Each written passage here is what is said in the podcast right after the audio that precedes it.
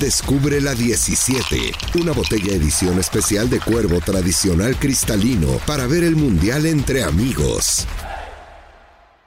Mother Soccer. Somos el programa madre del fútbol. Fútbol, fútbol, fútbol. You mean like football? Del soccer en Estados Unidos. Oh, Mother Soccer. Hijos de su Mother Soccer, bienvenidos sean. Eh, me parece que, seguimos eh, con el corazón a mil. Se sufrió, como es costumbre en los mundiales con México, y esta vez simplemente no alcanzó para avanzar a la fase de grupos. Pero me parece que si centramos el análisis en que la diferencia de goles es lo que deja a México fuera del mundial estaríamos cometiendo un gravísimo error. Hoy, hoy México queda fuera de Qatar por un eh, planteamiento cobarde, por un técnico que no quiso en el momento que, pudo eh, tener un equipo protagonista dentro del terreno de juego y por darle la confianza a futbolistas que evidentemente hoy, hoy no vivían su mejor versión. Primer partido que Martino no respeta las famosas jerarquías y México da bajo la el mejor partido de la Copa del Mundo. A menos así lo vi yo. Raúl Orbañanos, no sé si estás de acuerdo o, qué piensas, Raúl, de esta triste, porque al final de cuentas es triste eliminación de la selección mexicana. Eh, ¿Cómo estás, Fer, Walter, Juanjo? Un abrazo, un abrazo muy grande. Pues mira, jugamos, jugamos, no, jugamos mejor, jugamos mucho mejor. Atención, jugamos contra el equipo cincuenta y tantos del mundo, ¿eh? O sea, Cierto que le ganó a Argentina, cierto que es un rival que en la Copa del Mundo se había complicado, pero no es una gran hazaña ganarle a Arabia, a Saudita, ¿no? Yo estoy convencido que el Mundial lo perdimos contra Polonia. Es el partido en donde perdimos la calificación, así de fácil y Argentina. Sí, el planteamiento contra Argentina ya lo hemos platicado, así, pero contra Argentina era un partido que siendo fríos tenemos más posibilidades de perder que ganar. El que, el que nos deja fuera es el partido de Polonia. Esa es la realidad. Y otra cosa que me, ¿sabes qué me llama mucho la atención, eh, compañeros? Que, que vi un desconocimiento total del reglamento. Porque cuando nos hace el gol Arabia, los mexicanos se vienen abajo y el único que se da cuenta es Martino, diciendo con un gol calificamos. O sea, con el 3-1 hubiéramos entrado. Ningún jugador estaba enterado, ¿eh? Pues sí, Lamentablemente así terminó siendo Raúl y, bueno, al final de cuentas, eh, al final de cuentas se termina concretando la eliminación. Yo que se termina concretando en Polonia, pero porque no vimos a un México como el de hoy. Creo que un México con la dinámica, con, con el fútbol que mostró hoy contra Arabia, le hubiera alcanzado y sobrado para derrotar a la selección eh, polaca, que termina pasando de milagro Juanjo Buscalia porque Argentina le gana 2-0 y a pesar de que tuvo un par más de, llegadas, evidentemente Argentina entendía que estaba dentro y, fue llevando el partido como quiso. ¿Cómo estás? Sí, hola Fer, hola Raúl, abrazo para, para todos, también para Walter. Eh, fue una definición increíble. Eh, lamento mucho lo de, lo de México. Yo coincido que México pudo haber hecho más por la clasificación, no hoy probablemente contra Polonia, pero yo lo que le rescato es que el equipo con limitaciones tomó la iniciativa, un seleccionado polaco que es, me parece eh, lamentable que esté dentro de los 16 mejores del mundo. Para mí, eh, México fue demasiado temeroso contra Argentina. Lo respetó demasiado Argentina eh, cuando debió salirle un poco más, porque en la primera parte eh, Argentina estaba muy, muy, presionado, eh, un poco por, por, por mérito de México, pero otro poco por las circunstancias y la pérdida de confianza que había generado caer ante un, muy mal seleccionado como es Arabia Saudita, Argentina estaba al borde de un ataque de nervios y en, un en el diván de un psicólogo. Y creo que el mejor remedio que pudo haber tenido Argentina fue un poco el gol de Messi y otro poco la cautela y lo timorato que fue el planteo de Martínez. Para mí ahí eh, México dejó ir también una gran oportunidad porque pudo haberle dado un golpe de gracia a Argentina y no lo hizo. Walter, me imagino que contento por la calificación argentina. Sí, ¿qué hace Fer? ¿Cómo te va? Tanto tiempo, un abrazo grande para Raulito, para Juanjo, para todos los que están día a día aquí en Modern Soccer. Eh, Argentina se clasificó porque jugó el partido que tenía que jugar. Porque en definitiva desde el minuto 1 hasta el minuto 90 y pico, casi 100, arrolló a Polonia. Más allá del penal que Cesny le atajó a Messi, que para mí no fue penal. ¿Ah? Eh, Coincido, una rápidamente locura, digo- una eh, locura que realice rápidamente digo, un disparate el penal que cobraron. No se puede jugar más Eh, al fútbol con el VAR. Nada, in- insólito, la verdad insólito. Ahora, yendo, yendo al equipo polaco debe ser de los equipos más ratones que estamos viendo en la Copa del Mundo desde el juego. eh, porque no es solamente decir, mira, juego con una línea de 4 o 5 medios y un punta que es Lewandowski. El tema es que a Lewandowski no le llegaba la pelota porque los medios no recuperaban. No le llegó en todo el jugaban- mundial, Walter. No le llegó No, en pero todo el por eso. mundial. Con- No, contra pero, México pero no por eso te estoy diciendo. Pero por eso te estoy diciendo, ni contra México ni contra Arabia. Es más, Arabia le ganó porque le ganó porque los árabes fueron mejores que los polacos. Ahora, en México hay un solo responsable de la eliminación, ¿eh? un solo responsable, que es el entrenador. ¿Por qué? Porque en definitiva él armó la lista y él armó los tres equipos. Y en los tres equipos armó situaciones diferentes. Porque ese Henry Martin que arrancó jugando y parecía que era el nueve goleador, después salió, dejó de jugar y hoy volvió y convirtió. Y cuando México pudo acelerar y pudo, y pudo marcar más goles, en el final del primer tiempo casi lo embocan a partir de un error en la defensa. Y un pequeño detalle con respecto a lo que decía Raúl. Yo creo que no solo en México, sino el desconocimiento es en gran parte de los seleccionados y en gran parte de la prensa. En un momento determinado, cuando México convierte el segundo gol y hace el gol Julián Álvarez, Polonia se estaba clasificando por la cantidad de tarjetas amarillas Claro. menos que tenía con relación a México. Y te digo, yo no sé si mucha gente sabía eso. Lo sacó a Krijoviak por eso, Walter. ¿Sabés que lo sacó a Krijoviak? Porque estaba amonestado y una tarjeta estaba en la zona de roce. Una tarjeta más de Krijoviak, una amarilla más, era expulsión y ahí sí México pasaba a zona de clasificación. Por, e- por eso también, cambios Juan, de- y, lo- y el planteo del técnico polaco fue eh, a partir de los 30 del segundo tiempo, cuando ya sabía que se estaba clasificando por tarjetas, solamente pensar en las tarjetas. Los Para- jugadores para que- ustedes para que no Pero es que, pero es que yo, yo, yo en base a esto que dicen, eh, por eso me retomo lo que decía Raúl al principio. No, no nos centremos en el partido de hoy de la selección mexicana. Hoy México juega como todos esperábamos que jugara México, por eso, porque este, por es, eso, este es el que México. el responsable es el entrenador. Exactamente. Walter. Este, este es el México que nosotros esperamos siempre en los mundiales. Un equipo que, que va, que pelea arriba, que lucha, que después por calidad te puede alcanzar para más o para menos, ¿no? Pe- Pero, pero este es el México que, que la afición quiere ver. Esta es la selección que quiere ver el, eh, eh, la, la- la afición mexicana. Entonces yo no me centraría en el partido de hoy, yo me centraría justamente en eso. Creo que contra Polonia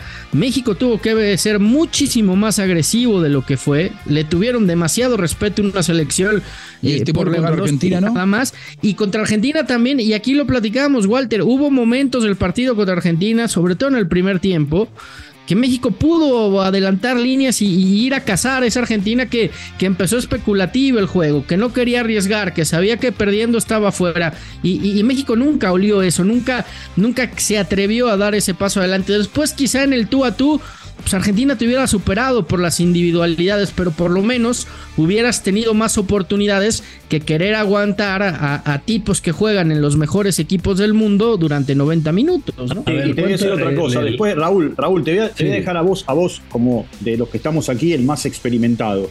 Eh, vos sabés que para mí estuvo mal armada la lista. Para ti y para mí. Para todos. Y para todos. O sea, hay jugadores que no tendrían que haber estado ahí en la, en la lista, pero independientemente de la lista con lo que tienes, hubiera podido competir mejor México. O sea, hoy juega diferente, hoy juega con cuatro atrás, cuatro defensores, juega con dos en medio campo, con eh, Chávez, que fue de lo mejor de México en la Copa del Mundo, y con Sí. Edson Álvarez, juega con tres, cuatro, un 4-2-3-1. Es la primera vez que jugó así. La Pero primera vez que ¿eh? jugó Pero- así. pero Siempre un jugó equipo- con un 4-3-3, con un contención y dos interiores, y México no tenía llegadas, ni en el Mundial, ni en las eliminatorias. Esto se le dijo a Martino muchas veces, pero Martino se, se- se casó con, con- con su sistema. Bueno, Y- ahora voy y a hacer bueno, otra ya- pregunta. Ya Eh, ni llorar es no, bueno. No, no tiene, no, tiene, no tiene que darse el fútbol eh, mexicano un baño de humildad y entender que hoy ya no son los mejores de la CONCACAF y que Estados Unidos hoy está un paso arriba y que Canadá está para darle batalla. Lo que tiene que, lo que tiene que entender, Walter, el fútbol mexicano es que las estructuras están muy mal. De acuerdo. Muy mal. De acuerdo. O sea, una liga en la que juegan ocho jugadores de fuera, ocho extranjeros, una liga en donde califican 12, o sea, por favor, una liga en donde no hay descenso, o sea, eh, el- la actuación de la selección es un reflejo de nuestra liga, es un reflejo de lo Y malo. sobre o sea, de- todo, Raúl, que traigan ¿Cómo- cómo- jugadores que eh, aportan Juanjo, poco del Aquí exterior. se prioriza y- y el dinero antes que el fútbol. Sí, de acuerdo, de acuerdo. Es una liga para hacer negocios, no una liga para desarrollar al fútbol mexicano. Ese es el principal inconveniente. Y, y la mayoría de los que llegan son argentinos. O sea, esto no es una cuestión de nacionalidades. Digo, eh, los chicos en México se forman para saber que después cuando lleguen arriba van a- terminar no jugando. Claro. Pe- pe- O van a pero terminar es siendo que tapados. ahí, ahí, ahí es en donde está el tema. No, no, no se trata de una xenofobia contra los futbolistas extranjeros. Pero hoy si hacemos un recuento, no llegamos, yo creo que ni a 13, fíjate lo que te digo, ¿eh? o ni a 10 extranjeros de la Liga MX jugando el Mundial. Sí. Jugando Ahora, el Mundial. te, te digo, te digo una cosa. ¿De, de qué, de, de- o de qué habla- Así- de así qué como digo, hablamos? Es un buen detalle y no es un Sí, detalle menor, ¿eh? Eh, eh, en la última, en la última, perdón, Walter, en la última fecha FIFA, me parece que no eran más de 20 los seleccionados que había. Sí. Para tener 8 extranjeros por equipo, vamos, estás hablando que no es ni el 10% de, de la cantidad de extranjeros que vienen a México. Entonces, ese, ese es el tema. Y, y eso frena el desarrollo del futbolista mexicano. Y, y lo que bien dice Raúl, no es reconocer si hoy Estados Unidos es el gigante o no de la CONCACAF, es reconocer el proyecto que ellos sí tienen, bien estructurado, bien cimentado, en donde en algún día dijeron queremos tener 50, 60 o 100 futbolistas en Europa para cuando llegue nuestro mundial, que hoy lo están teniendo, que hoy tienen futbolistas jugando en equipos top del mundo, en los mejores clubes del mundo, y eso es lo que les está dando el salto de calidad. Pero eh, esas son cosas que tienes que cambiar desde la estructura. Hey, it's Kaylee Cuoco for Priceline. Ready to go to your happy place for a happy price? Well, why didn't you say so? Just download the Priceline app right now and save up to 60% on hotels. So, whether it's Cousin Kevin's Kazoo concert in Kansas City, go Kevin, or Becky's Bachelorette Bash in Bermuda, you never have to miss a trip ever again. So, download the Priceline app today. Your savings are waiting. Go to your happy place for a happy price. Go to your happy price, Priceline. Otra, otra cosa que hicieron, Fer, es dejaron de transformar a la MLS en una liga de, de- de retiro. Es decir, solamente También. llegan jugadores que puedan aportar. Yo esta semana estuve hablando con gente de Pachuca a propósito del golazo de tiro libre que hizo Chávez hoy, extraordinario. Y digo. Chávez el no- mejor de México en el Sí, mundial. en ¿eh? el Mundial. Chávez, No- Chávez, yo espero aportes- que Sí. yo espero que se baje en Europa y que no regrese. ¿eh? Ojalá. Es- está, está para quedarse en el fútbol. No europeo. todos los aportes de, de los extranjeros en México son negativos. Yo esta semana hablaba con gente de Pachuca y me decía, Chávez aprendió a patear como le está pegando, y esto me lo dijeron antes del gol de hoy, ¿no? Eh, con Arango cuando fueron compañeros Claro. en Cholos de Tijuana. Se quedaban Claro. trabajando juntos, perfeccionó la técnica. Es decir, hay jugadores extranjeros que llegan a la Liga Mexicana a aportar. Arango es Claro, un jugador no. de jerarquía internacional. Pero, el tema es que después llegan, dato, cada uno bueno, llegan 10 malos. Ese es el Juan- problema. Hay, hay- hay- hay- hay un dato, muchísimos hay un que dato no tiene que ¿eh? pasar por alto, Raúl. Hay un dato que acaba de dar Fernando que no tiene que pasar por alto. Salvo los jugadores que fueron a jugar por México, después los extranjeros que llegan a jugar la Liga MX, ninguno fue al Mundial. No, sí. Eh, No hay un extranjero que, que- que haya, que haya ido a la Copa del Mundo. Sí, en realidad si encontrar, vas a encontrar eh, jugadores en Ecuador. ¿tá? Eh, Funes Mori. Funes Mori. no, Funes Mori no, pero fue con No, México. no, no, pero Bueno, Walter está bien, habla bueno, de, pero de- Funes Mori es de extranjero los que fue al Mundial. ecuatorianos que vinieron a jugar al Mundial, eh, de, de Brasil, Alves, que ya está prácticamente semi-retirado, pero es cierto. Ahora, lo- lo- eh, el asunto es no, que no dejen de venir extranjeros, no, no tiene, al contrario, seleccionar lo la, mejor. la- la mezcla enriquece a una liga, pienso yo, pero no exageres, no Ahora, traigas ¿cómo, le ocho. decís, cómo le decís a los dueños de los clubes que no que durante dos años para eh, tener un buen proyecto y proyectar futbolistas eh, no llega un solo Hay que poner límite, hay que bajar el límite, Walter, Claro. porque si no, si, si lo vas a dejar a libre albedrío, cada uno va a buscar hacer su negocio, porque hoy la liga se ha transformado en una liga para hacer negocios, no para generar nuevos talentos. Entonces, Pe- lo pero- tenés que obligar pero y, a ver, y a el límite, Fer. Pe- Pero Wa- Walter, eh, Juanjo, no, no nos desviemos. O sea, por supuesto que hay muchos males estructurales que hay que cambiar en, en el fútbol mexicano y creo que tendremos muchos programas para hablar de eso. Pero hablemos del hoy. Y hoy con lo que había, con la materia prima que se tenía, inclusive con lo que dejó, porque yo estoy de acuerdo con Walter y, y con Raúl que hay errores desde la confección de la lista, no puedes dejar fuera de la selección al goleador de la Europa League. No, no, no. Entrando por ahí. Pero tampoco, tampoco, Fer, o sea, con, con Santi Jiménez y sin Santi Jiménez hubiera sido lo mismo.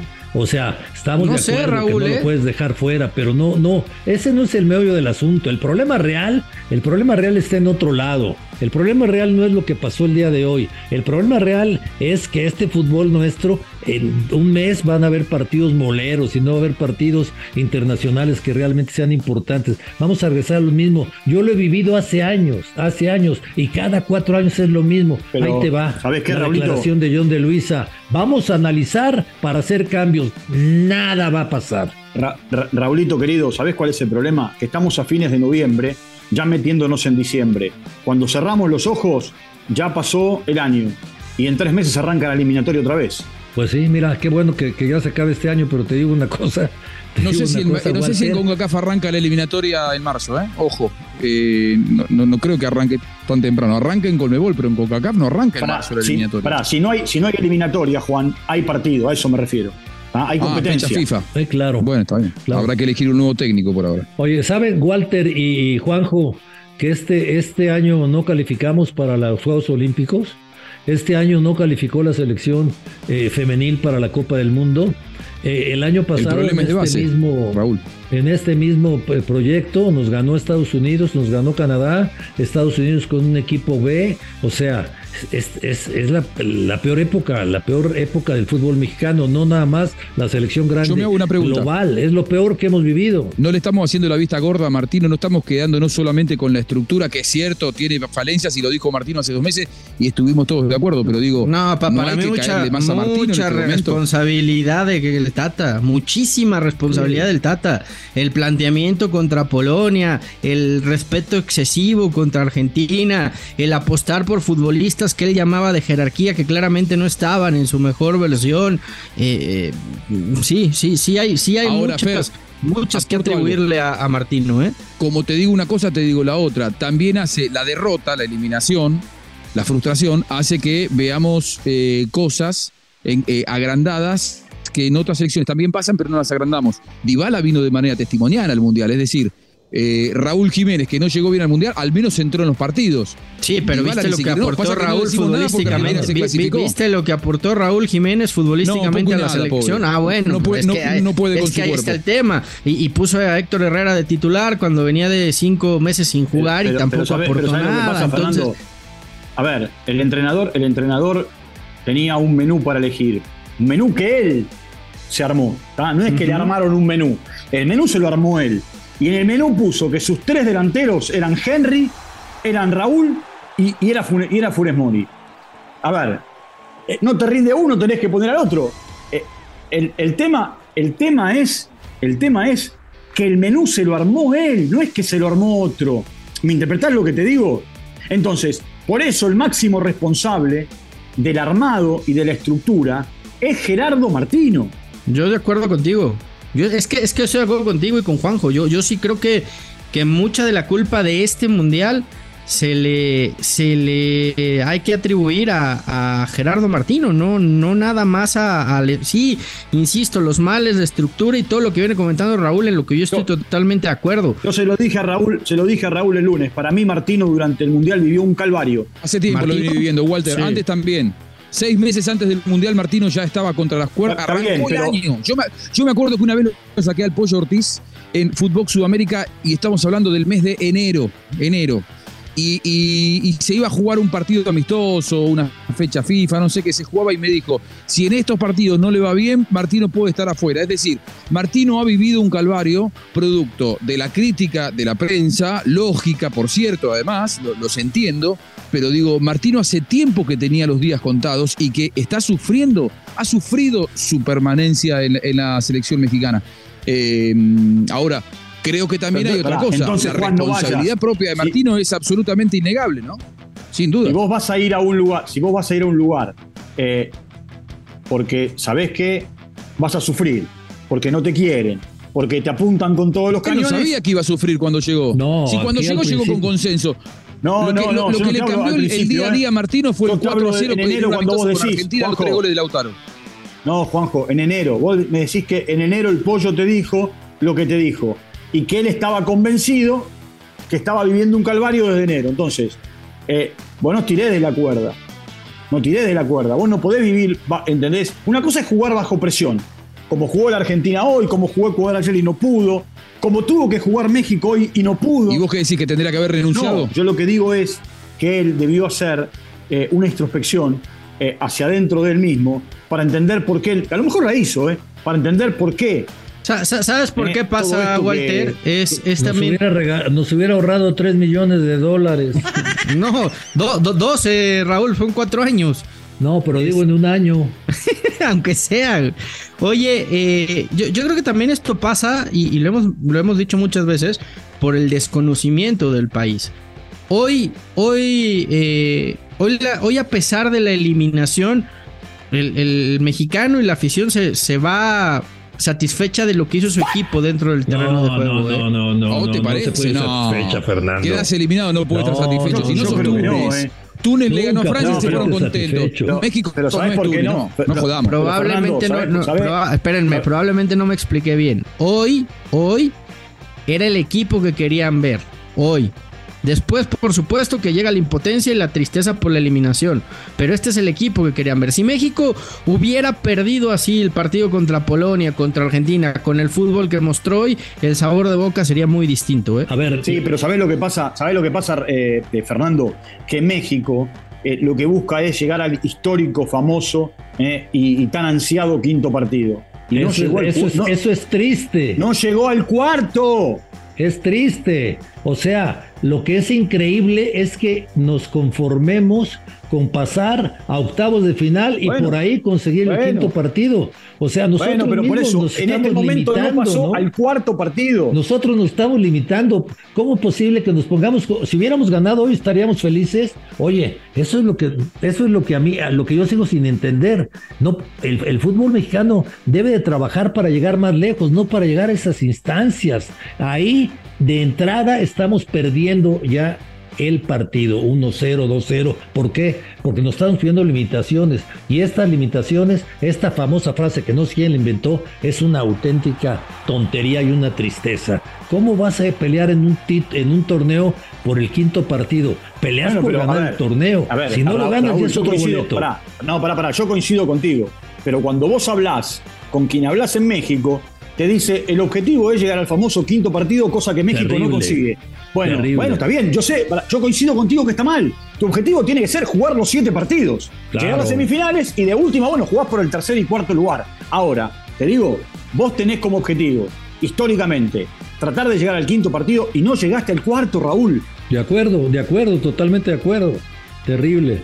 Pues bueno, eh, hay, hay, hay muchos sentimientos encontrados, evidentemente. Eh, ¿con, con qué te quedas, Raúl? ¿Qué rescatas, si es que se puede rescatar algo de esta selección y, y de, y de esta participación de México en Qatar? Gallardo, Chávez y Montes, Para ti los tres mejores. los tres mejores. Y, y de ahí ojalá que por lo menos se ha hablado de Montes y de Chávez, ¿no? Que, que ojalá le sirva para quedarse en Europa, ¿no? Chá- Chávez ya está casi Sí. arreglado con el español de Barcelona, ¿eh? Mirá, no, no sé, no sé quién va a ser, no sé quién va a ser el técnico del seleccionado mexicano eh, en lugar de Martino.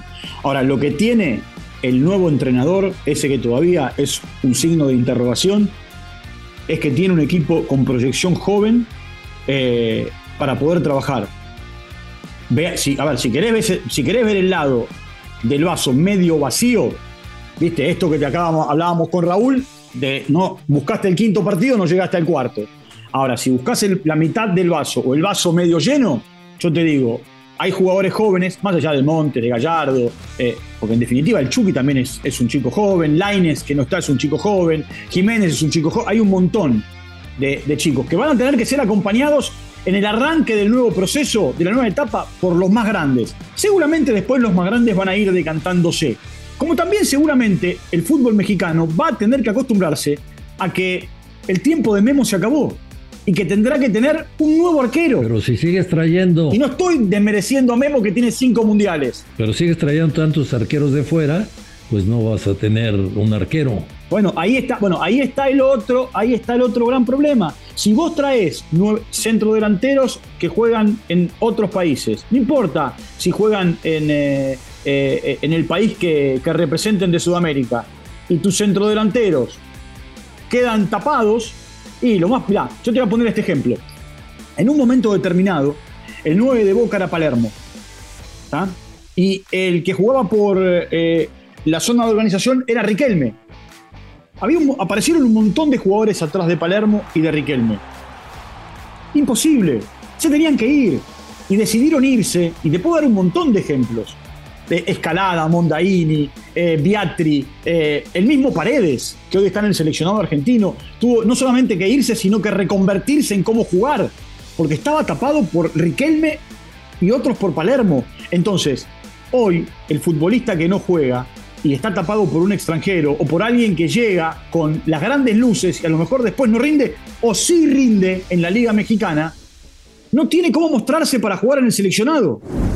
Déjenme decirles que yo ya preparé el kit pambolero para ver los partidos en casa y José Cuervo se rifó con la 17, una botella edición especial para apoyar a la selección con los colores de México. Métanse a www.cuerotradicional.com.mx eh, diagonal A17 para que conozcan su historia. Una pausa, regresamos.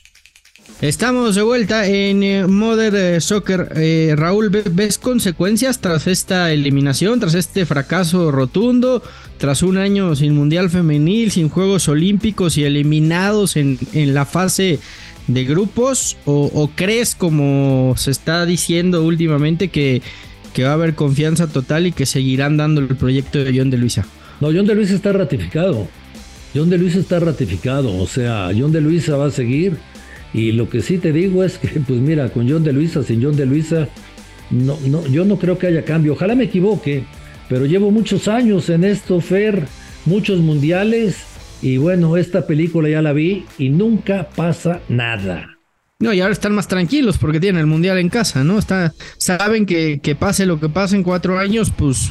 O- pues ojo que puede- ojo que puede ser un arma de Tienen filo asegurada ese, ¿eh? la fiesta, Raúl. ¿Por qué, Walter? Y porque mira, Qatar también tenía asegurada la fiesta en casa. Y Sudáfrica también tenía asegurada la fiesta en casa. Pero eh, Sí, pero es que acá en México la exigencia es esa. Mientras haya, mientras tengas la clasificación al mundial, los directivos se quedan Pero tranquilos. no, porque no te es- podés, no te es- podés es- dormir, no te podés dormir en un laureles. Aparte, Es a- que, es que vo- volvemos a lo mismo. Eso, eso pasa cuando hay un proyecto deportivo detrás. Acá, como el proyecto deportivo siempre ha quedado en segundo o en tercer término, pues eh, mientras estén tranquilos, porque van a poder seguir jugando. Es más, van a poder jugar más amistosos en Estados Unidos, lo cual significa más dinero. Pero, pero no, y tienen el mundial asegurado. no hay problema. Para el otro mundial no hay problema porque la situación económica va a estar resuelta, que es lo que siempre cuenta en voy, México. voy a, ¿no? voy a plantear, Claro, voy a- voy plantear esto, voy a plantearles esto porque Claro, estoy hoy de acuerdo lo dio a conocer la FIFA, ¿no? Algo que ya se sabía, pero que hoy la FIFA lo, ratificó.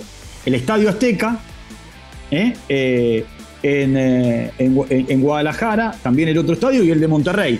Van a ser las tres sedes de México o que tenga México en el 2026. Sí. Ujú. Sí, sí, sí, sí. Dos estadios excelentes, dos estadios de primer mundo que compiten con cualquiera de los mejores de Europa y un estadio que necesita una gran remodelación que es el Sí. Azteca. ¿eh? Sí, que va, que va, que va, a- que, o sea, va camino, ya, ya lo es, pero digo, va camino a, a dejar muy atrás al Maracaná y convertirse históricamente, por los tiempos de los tiempos, porque va a ser difícil que algún país tenga tres mundiales, eh, en el estadio con mayor cantidad de partidos eh, en la historia. Sí, sí, sí.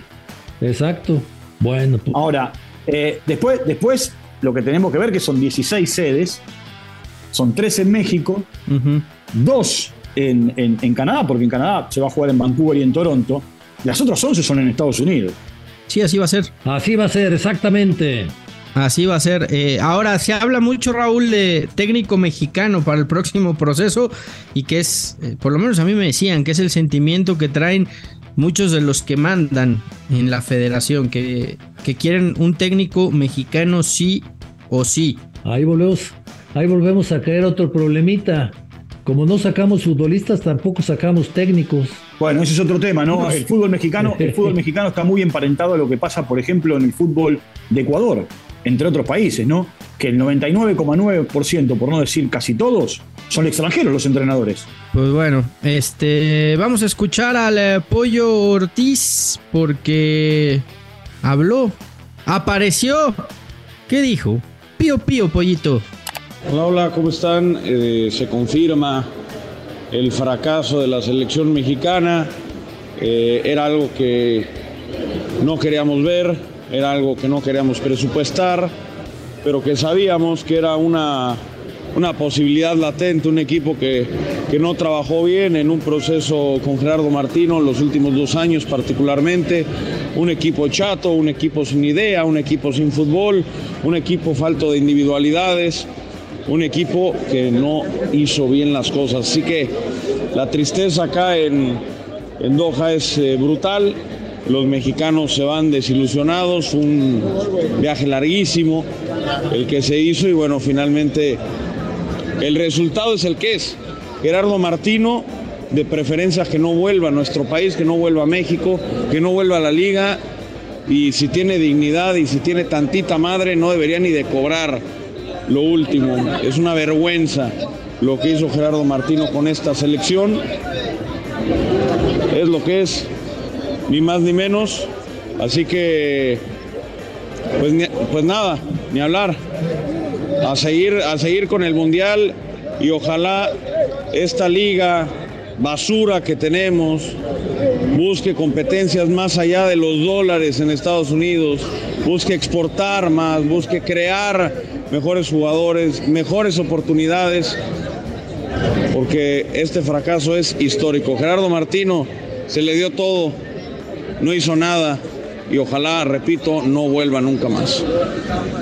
Pues bueno, ahí están las palabras del Pollo Ortiz saliendo justamente del eh, México-Arabia, allá en Qatar. Saludos, Pollito. Y pues sí, me parece que el, proceso obviamente está más que terminado de Martino. eh, le quedan unos cuantos días de contrato y terminará este, este proceso de cuatro años con un fracaso absoluto, un retroceso. México no había quedado fuera Ahora, de la fase de octavos de final desde el 94, Walter. ¿Dónde, ¿Dónde están esos? Sí, hace mucho tiempo. ¿Dónde están esos procesos o esos proyectos que se ven encarados en otro tiempo, donde México supo llegar a instancias decisivas de mundiales sub-17, de, pelear Juegos Olímpicos? Eh, bueno, viene de la, de la medalla de bronce. ¿Dónde quedaron todos esos proyectos? Con un fútbol femenil que era fuerte, ¿dónde quedaron todos esos proyectos? Es que, sa- ¿sabes qué pasa, Walter? Que hubo un tiempo en que la liga y la federación trabajaban de la mano y tenían como prioridad apoyar a la selección mexicana. Hoy no pasa eso, hoy los clubes van por su lado, la federación va por el suyo y, se vuelve esto un, un verdadero despelote. Que la liga crezca lo que quiera, que la liga juegue contra quien quiera jugar, que la liga haga, haga, haga lo que quiera, pero que lo más importante aquí, yo lo he dicho siempre, es que pongan al futbolista mexicano en precio de mercado, que dejen de inflar el precio del futbolista mexicano para que les den las facilidades de ir al fútbol europeo. Es la única manera en la que de verdad va a crecer la selección mexicana. Mientras sigan inflando el precio del Pero jugador hoy mexicano, nos golpeamos, hoy nos golpeamos, pará, hoy, no- hoy nos golpeamos el pecho, eh, habla- nos, nos golpeábamos el pecho contigo y, y- y con Rafa, eh, hablando de cómo le iban, cómo le iba a los jugadores en, eh, en nuestros espacios de fútbol Eu- Europa, cómo le iba a los mexicanos y nos llenábamos la boca hablando de Edson y, y- y- y del Chucky y, y del Aines y, de cómo había crecido eh, eh, eh, tal o cual futbolista. ¿Dónde quedó todo eso?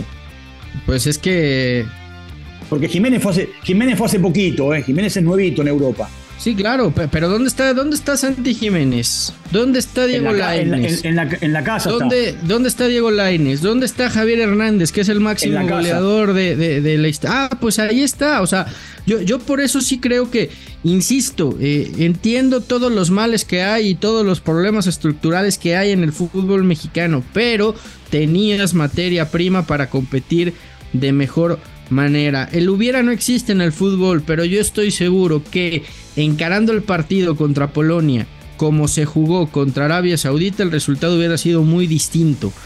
Pero si ¿sabes a Argentina le hubieran hubiera- ¿sabes querido jugar de tú a tú, quizá la historia hubiera sido distinta, pero eh, eh, Martino nunca le tuvo, no sé si nunca le tuvo confianza, no sé si no se quiso atrever, y a mí me parece que lo de hoy es más por el carácter y la disposición de los futbolistas que por lo que ordenó el cuerpo técnico. ¿eh?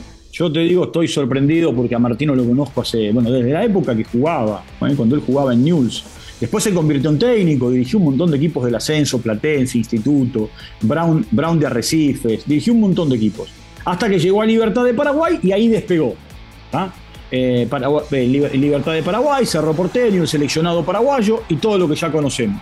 Ahora, bueno, Barcelona, el seleccionado argentino, Atlanta United. Y ahora en el seleccionado mexicano. Ahora, este es otro Martino, ¿eh? Alguien me lo cambió a Martino. Martino no era así. Bueno, de, de entrada, Walter, el hecho de que ni siquiera haya vivido en México durante el proceso ya te habla del, del interés que le puso a, a- al tema. Pero bueno, cambiemos de tema y hablemos de tu Argentina. Eh, es ya esta Argentina la que esperábamos tras eh, ganarle a México. Hoy me parece que sin mayores pavientos derrotar a, a Polonia. Regresa esa Argentina de la que tanto se hablaba que puede ser candidata a campeón del mundo. Ojo, que, que no quiero menospreciar a nadie, ¿eh? pero con Australia No. enfrente se les pone muy de, muy de pecho la clasificación. ¿eh? Mira, yo te voy a decir qué es lo que dicen en la Argentina en este momento. Yo no me agarro de estas cosas, ¿eh? simplemente te voy a decir lo que dicen en la Argentina.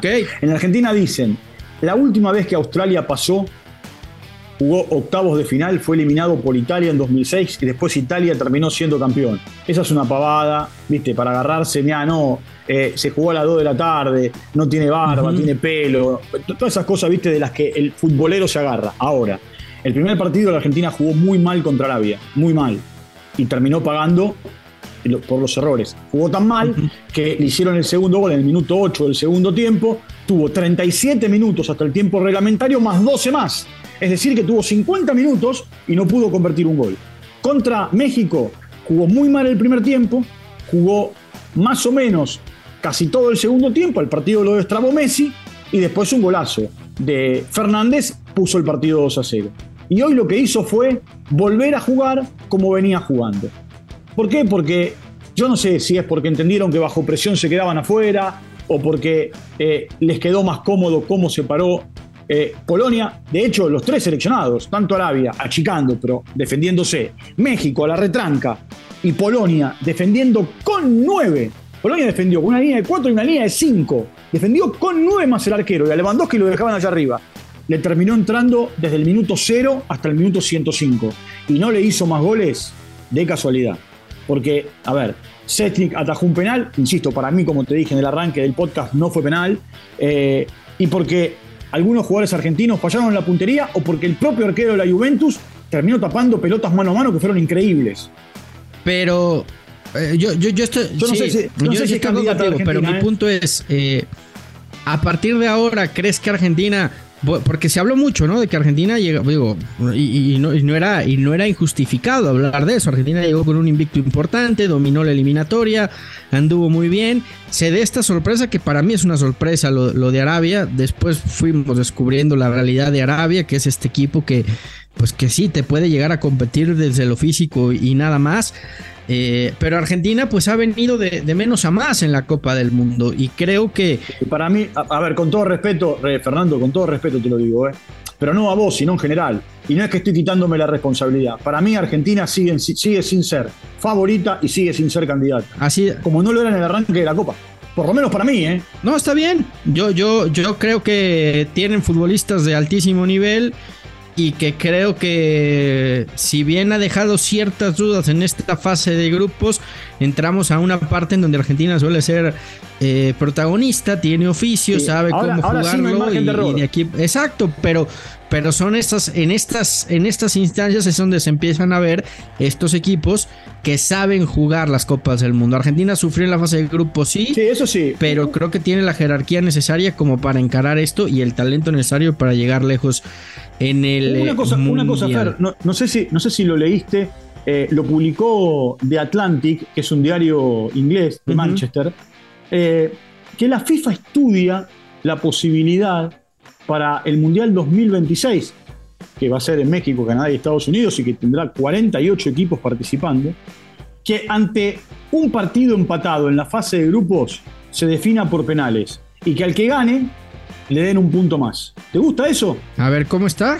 Otra vez. Es así. México, vamos, a- vamos a un ejemplo. México y Polonia Ajá. terminaron empatados. Ajá. ¿tá? Bueno, un punto para cada uno.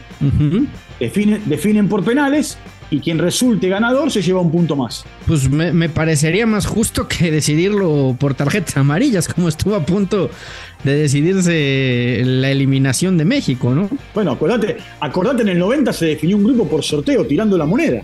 A, mí me parece más justo por los penales, ¿no? Al final de cuentas es, es un es un, es un recurso del juego en el que puedes obtener un punto extra. No me desagrada la idea, Walter. Para nada me desagrada. Eh, en, en, algún momento, mira, en el año 89, en el año, mira a dónde me estoy yendo, eh, año 89, eso se implementó en la Argentina. Es eh, más, yo, yo, yo, te digo algo, yo, yo, y esto no lo hablo solo en las Copas del Mundo, yo estoy en contra de los empates en el fútbol. O sea, a mí me parece que la, la, la, finalidad de cualquier deporte pues es encontrar un ganador y, y, el fútbol es el único que permite el empate, ¿no? En las ligas repartes puntos, este, uno se lleva uno, el otro uno, entonces eh, me parece que, que, si la esencia pero, pero del, de, de, todo deporte es ganar, pues tendríamos que buscar la manera de encontrar al ganador, ¿no? Mira, no, yo no voy a decir que jugó a perder porque jugar a perder es imposible pero sí muchos equipos juegan a, a, no ganar. Claro. No ganar es jugar a empatar. No, no, no, ganar es jugar a empatar. México jugó a no ganar contra la Argentina. De acuerdo. Bueno, hoy Polonia jugó, hoy Polonia jugó a no ganar contra la Argentina. De acuerdo. Pero, pero, pero, ¿por qué? Ecuador jugó a no ganar ayer. Pero ¿por qué hacen eso, Walter? Porque saben que sin ganar te llevas un puntito. O sea, tienen bueno, recompensa inclusive y, sin ganar. Y, ¿Qué, pará, pasa, ahora, ¿Qué pasa? ¿Qué pasa si qué pasaría si a partir de ahora dijéramos no hay empate, señores, y si se empata se va a penales y se decide, entonces ya los equipos se la piensan dos veces, porque entonces. Mira, había, había un entrenador, había un entrenador fallecido, por eso no lo voy a nombrar, ¿no? Eh, que en otros tiempos, del 95 para atrás, cuando al que ganaba le daban dos puntos, él decía: A mí la AFA me regala un punto y el otro punto se lo regalan al otro. Está en mí robarle el punto al otro y no permitir que el otro me robe el punto. Ahora, con el punto que a mí me regalan, muchas veces me voy contento, me decía ese entrenador. Hoy ya es, medio, hoy, hoy, es más, complicado porque ya son tres por ganar, ¿viste? Sí. Sí, claro, pero yo insisto, creo que se debería de eliminar el empate del fútbol. En fin, Francia cae el día de hoy en un partido muy, pero muy sorpresivo. Es cierto, Francia se guardó sí, pero, a varios bien, de sus bien titulares. Griezmann, ¿eh? Sí, sí, sí, bien anulado el gol a Griezmann. A ver, eh, los, los, do, los, do, los, dos goles, los dos goles anulados estuvieron bien. Sí. Tanto el gol, la, la, acción que termina anulitada para, para Túnez en el primer tiempo, como el, la acción de Griezmann en el minuto 104, eh, cuando se terminaba el partido y, y lo terminaba empatando Francia, que después terminó perdiéndolo al partido. Sí, eh, lo, termina, lo termina ganando Túnez, sin embargo Francia ya estaba clasificado y termina como primero de grupo. Por cierto, los dos goles de México también bien anulados por fuera de juego, eh. hay que eh, aclararlo, tanto el de Antuna como el de como, como el, el, otro juego, el otro gol que se anula por fuera de juego Henry Martin, ambos, pero vos, vos ambos sabés, bien vos anulados. Sabés, ¿eh? el, de Mar, el, de Henry Martin, el pero de vos, Henry sabés, Martin, vos sabés sí. que con, con, con el offside están, están bastante derechos con el tema del VAR. Le están errando con el tema de los penales. De hecho, sí, yo también creo que el de, yo, yo también creo que lo, lo, que decías, que el de, el de Messi no era penal, no sale. No, pero no solamente, no, pará, no solamente el de Messi. Eh, el, el, penal que le dan a la Argentina contra Arabia no fue penal. El penal que le dan el otro, el, el, el primer partido que termina convirtiéndolo Cristiano Ronaldo no es penal. Y así puedo darte un montón de ejemplos. Uh -huh. Sí, sí, en los penales no han dado el todo del todo finos. Y la gran sorpresa para mí, la eliminación de Dinamarca en fase de grupos y la clasificación sí. de, Pero para, de, Australia. No solo ¿eh? la eliminación, eh, Fernando, no solo la, la, eliminación, último terminó. Sí, además, además último de grupo. Lo, lo de Australia, mis respetos, venían de ganarle cuando... el, el, repechaje a Perú, eh, eh, ahora derrotan a Dinamarca, sí. Un, una, una selección que decidió cambiar de confederación, dejó de competir en Oceanía, se fue a Asia sabiendo que eso probablemente le podría costar ir a Copas del Mundo, pero que evidentemente le ha ayudado, le ha ayudado no, se, a subir su nivel de se juego. meten igual, se meten igual en las Copas del Mundo. Eh, vos fijate que terminó siendo tercera en el grupo detrás de Arabia Saudita y de Japón. Eh, y, en la, y, en el, tuvo doble repechaje porque jugó primero contra los Emiratos Árabes Unidos y después contra Perú. Ahora, vos mirá, vos este detalle eh, que, tiene, que tiene que ver con eh, esto, estos seleccionados que para muchos no, no, no son de gran nombre. Hoy Australia tiene montones de jugadores jugando en la Premier. Montones, montones de jugadores jugando en la Premier. Y lo termina salvando un jugador del fútbol local. ¿no? que juega en el Melbourne City. Ajá. ¿Viste? Eh, por, eso, por eso el fútbol es tan lindo y por eso debatimos y discutimos como lo hacemos no solamente aquí en Mother Soccer, sino en, eh, todos los espacios de podcast de fútbol. Y te voy a decir una cosa, Fer. ¿Te acordás cuando nos pedían que hiciéramos en la previa del Mundial eh, el campeón, el favorito, la decepción? Bueno. Sí, claro. Cuando, cuando, lo hice yo, yo puse, para mí Dinamarca iba a ser una de las sorpresas del Mundial. Es que muchos lo teníamos ahí, Walter, como una de las sorpresas, porque venía mostrando un fútbol muy sí, alegre, pero... venía siendo un equipo interesante, o sea, la, la, verdad que este es una sorpresa mayúscula ver a Dinamarca fuera en la, en la fase de grupos. Pero no solamente, no solamente fuera, como te dije recién último, un equipo que fue el primero en conseguir la clasificación en Europa, un equipo que en la Nation League se cargó dos veces a Francia, eh, Después discutimos si Francia tenía un equipo alternativo, no alternativo, con suplentes, sin suplentes, se lo cargó dos veces. Eh, y que, a diferencia de lo que había sido la Eurocopa, recuperó a Eriksen. Sí, recuperó ¿Entendés? a Eriksen después de aquella. De aquella eh, pues, porque no aquel que, también no, fue un no, golpe duro. fue tragedia, A ver, porque- pero de aquel momento que, que, que fue la verdad, este, pues de, de focos rojos, ¿no? Pero aquel también, aquel también fue un golpe duro, porque en el medio del campeonato pasa lo que pasa con, con, con Christian Eriksen y Dinamarca se sostuvo. O sea, no es que eh, lo, viste, le, le- le costó, se sostuvo.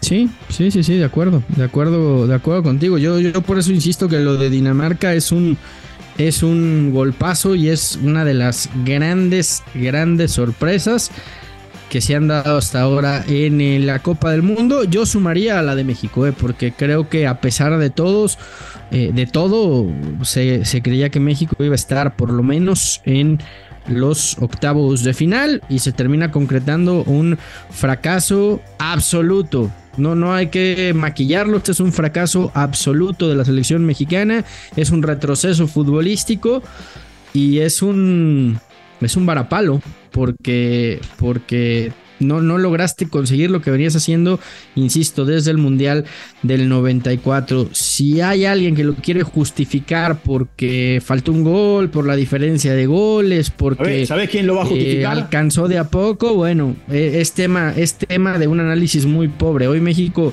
no pasa porque fue cobarde ante Polonia y porque no quiso atreverse nunca contra Argentina. Yo, yo te voy a decir, yo te voy a decir cuál, ser, cuál va a ser el simplismo para justificar la eliminación de México. Se quedó afuera por diferencia de goles.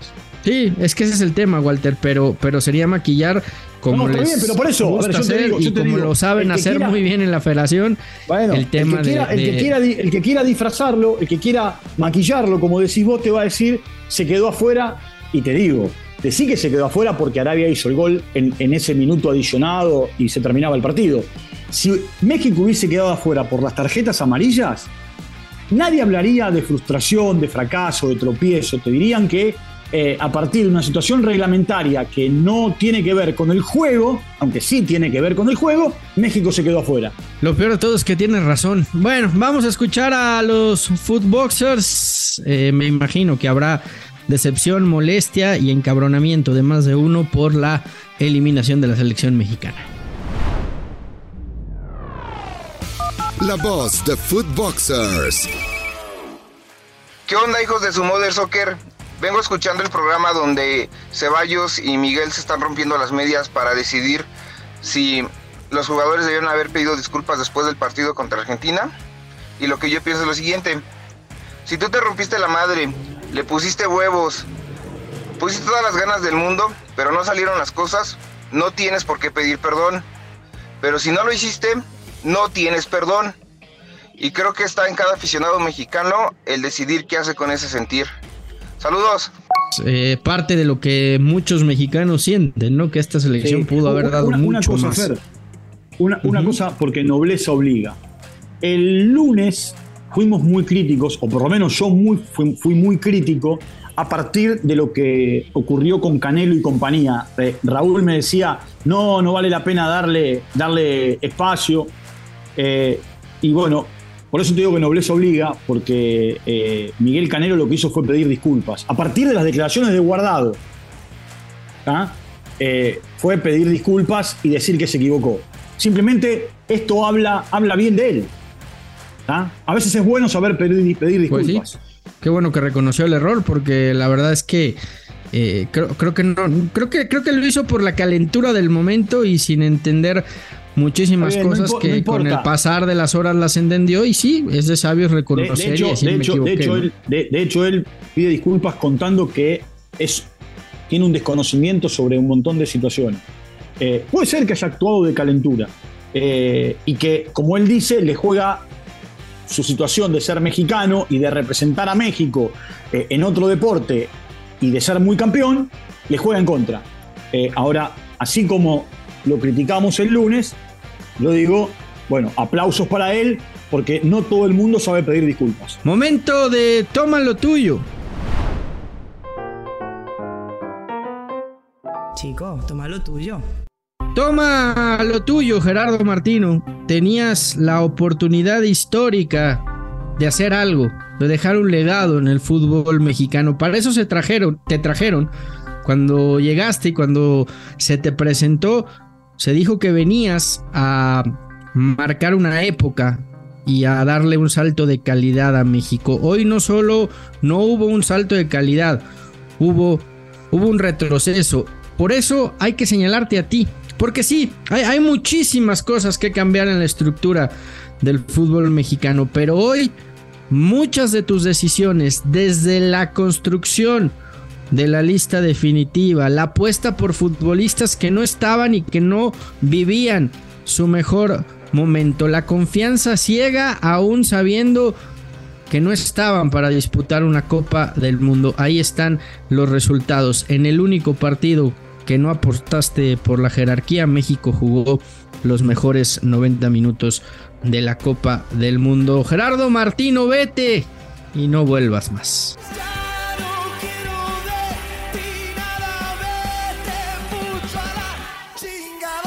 Gracias a Raúl, gracias Walter, gracias Juanjo. Esto fue Mother Soccer. Recuerden, seguiremos con toda la cobertura del Mundial. Y pues, y pues hoy sí, hoy sí no, no, no queda eso de canta, no llores. Ni modo, cosas del fútbol. Esto fue Mother Soccer, el podcast madre del fútbol en los Estados Unidos y Latinoamérica, exclusivo de Footbox.